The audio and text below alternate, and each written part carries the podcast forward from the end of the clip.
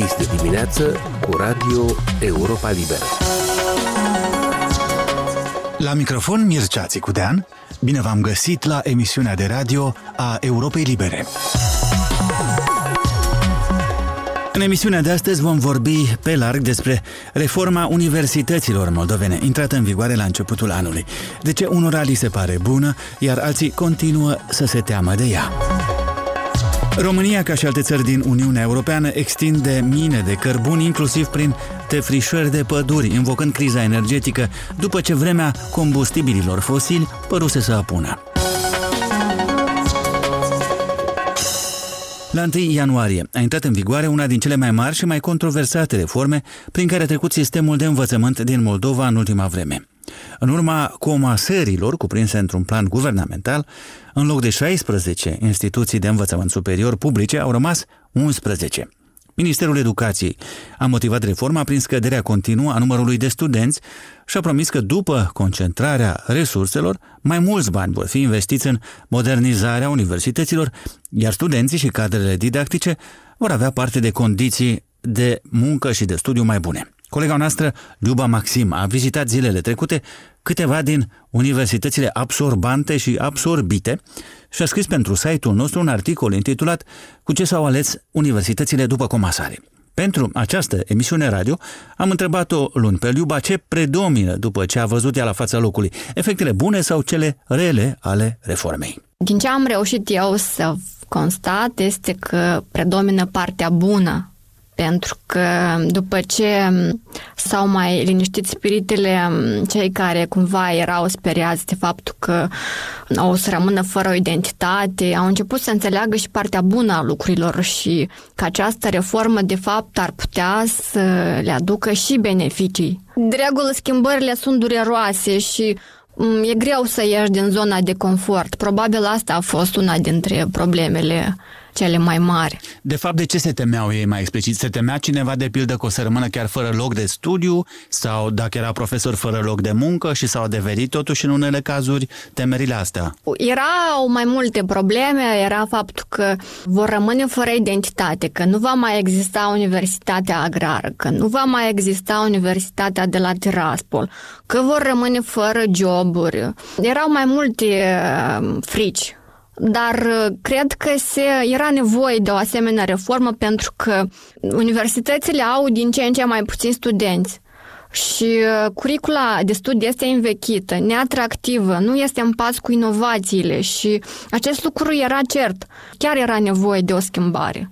Cred că unii care mm, se opuneau reformei se gândeau că universitățile care absorb uh, universitățile care sunt desfințate, deci absorbanții, dacă pot să le spun așa, vor pune mâna pe proprietățile universităților pe care le înghit și ce bine o să o ducă și ce frumos o să ce profitabil o să fie pentru el, da, pentru aceste universități. Da, din articolul tău văd cel puțin un exemplu în care universitatea care a absorbit alte universități nu e deloc fericită de, de ce a primit, de starea a ceea ce a primit. Poți să-mi spui mai multe despre lucrul ăsta?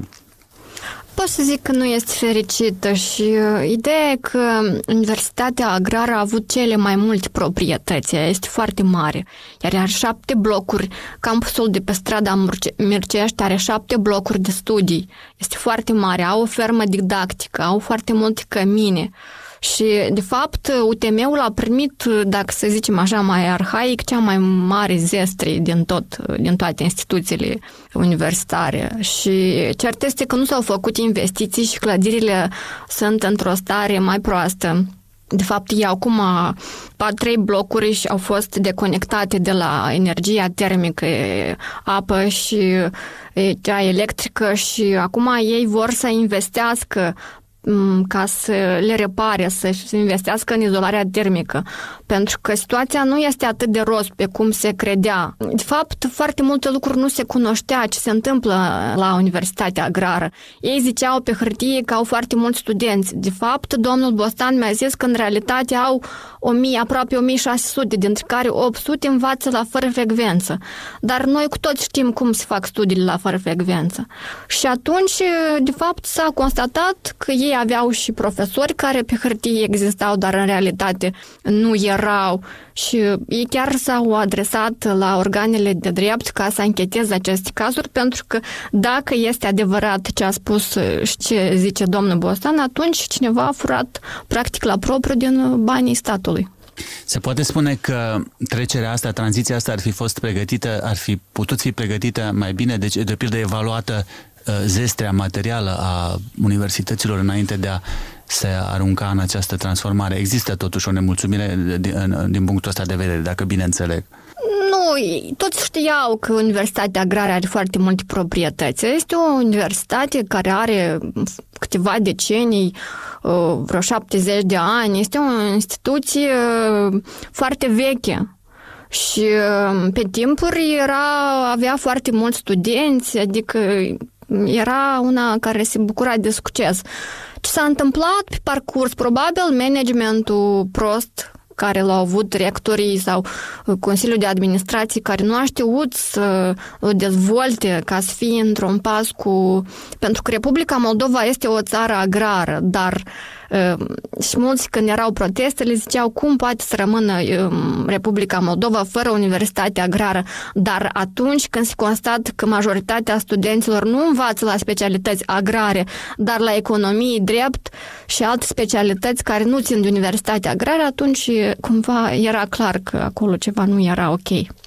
Rectorul uh, de la UTM are planuri grandioase pentru această, uh, acest campus. Ei vor să investească în proiecte, cu ajutorul proiectelor internaționale, să facă un hub în agricultură, uh, să facă serii inteligente cu drone. Deci ei au au planuri pentru acest campus și ar, ar vrea să-l dezvolte. Ei uh, mizează inclusiv pe ajutorul statului, pentru că uh, proiectele internaționale nu vor acoperi uh, toate cheltuielile. Este vorba de milioane de lei. Deci, ca să tragem o linie, putem spune că până acum, din ce vedem noi până acum, din ce ai văzut tu și colegii noștri care au, au filmat acolo, uh, este totuși un pas înainte această reformă. Da, dar erau foarte multe nemulțumiri și eu chiar am încercat să discut cu fosta administrația Universității Agrare, dar uh, nu, nu am reușit să dau uh, de ei, uh, cumva lumea este reticentă, dar um, Voiam să zic că totuși unii decani de la Universitatea Agrară se regăsesc în Consiliul de Administrare a UTM-ului, deci sunt unii care cumva au vrut să participe la această reformă și să schimbe lucrurile în bine. Ce ai reținut din, din alte cazuri, ceea ce ți se pare interesant? Este curios faptul că Universitatea Ion Creangă a absorbit Universitatea de Stat din Tiraspol. Acolo doamna rector zicea că ei nu, practic, nu au, nu au nemulțumiri și era cea mai mare frică, frica de pierderea identității. Dar um, acum ei deja când au început să lucreze împreună au văzut beneficiile. De fapt, ei au câștigat acum un proiect de peste un milion de euro uh, la care a aplicat uh, anul trecut și Universitatea de la Tiraspol, dar nu a reușit să câștige. Dar acum, dacă ei toți sunt împreună, vor avea ambele instituții de câștigat. A fost Liuba Maxin, autoarea unui articol despre efectele reformei universitare pe care îl găsiți pe pagina noastră de net la moldova.europalibera.org. În România, autoritățile au aprobat defrișarea unor păduri pentru a face loc extinderii unei mine de cărbuni.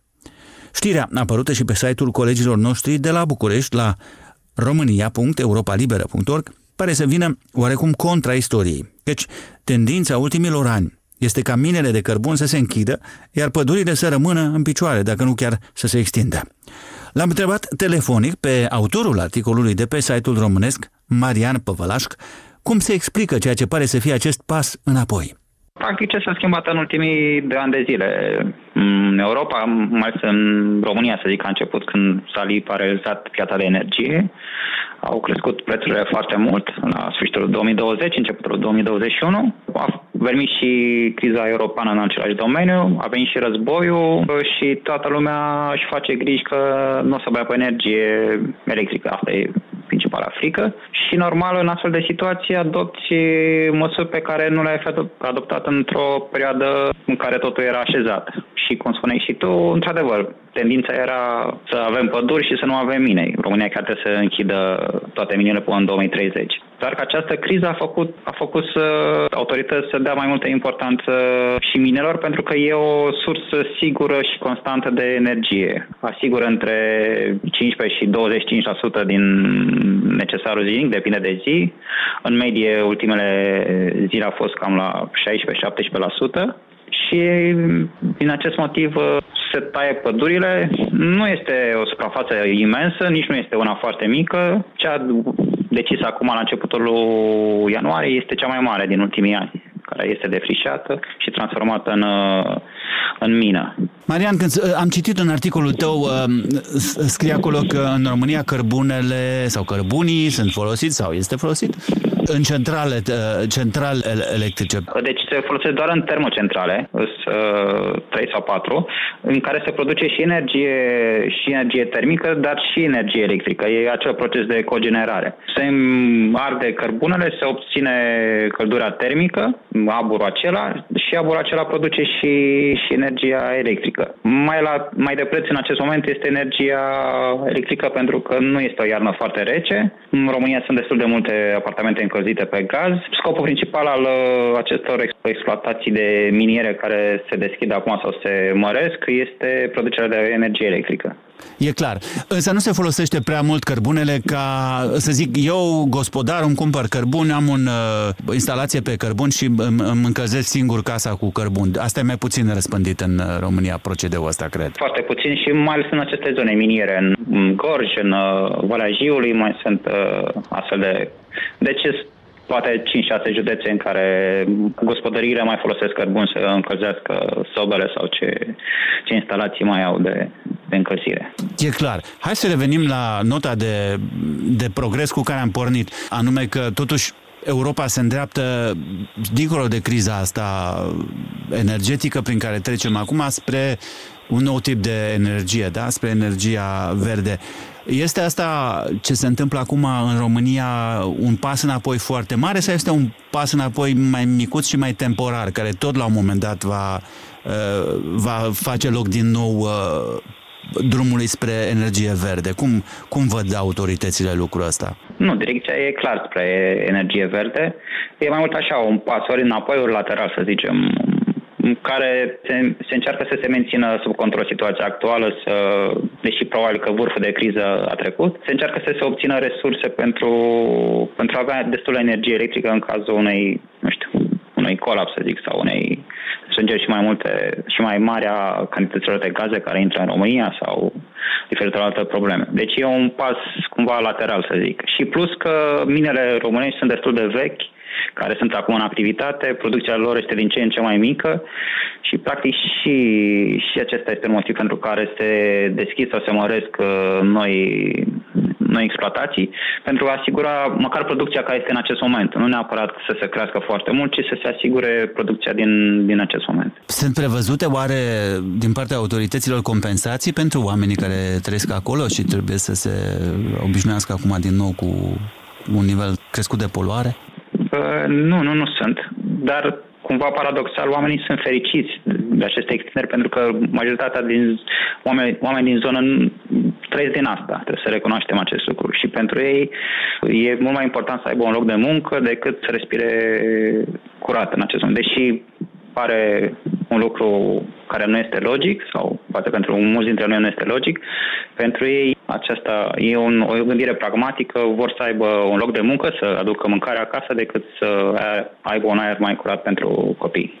De fapt, e o amânare a pierderii locurilor de muncă din uh, industria asta, care până la urmă tot o să, o să dispară, dacă bine înțeleg, din uh, planurile Uniunii Europene și ale da, României. Da, corect o să dispară. Sunt, o, eu cred că un miliard jumătate, dacă nu greșesc suma, pe care România trebuie să o cheltuie până, chiar până în 2030 pentru a asigura alte domenii, de alte locuri de muncă pentru mineri. Până în acest moment nu s-a făcut mare, mare lucru. A fost Marian Păvălaș de la Serviciul pentru România al Europei Libere. Articolul lui îl găsiți pe site-ul Serviciului Românesc românia.europalibera.org Emisiunea noastră se încheie aici. Sunt Mircea Țicudean și vă invit să ne urmăriți în continuare nu doar la radio, ci și pe pagina noastră de net la moldova.europalibera.org și pe rețele. Aici e Radio Europa Libera.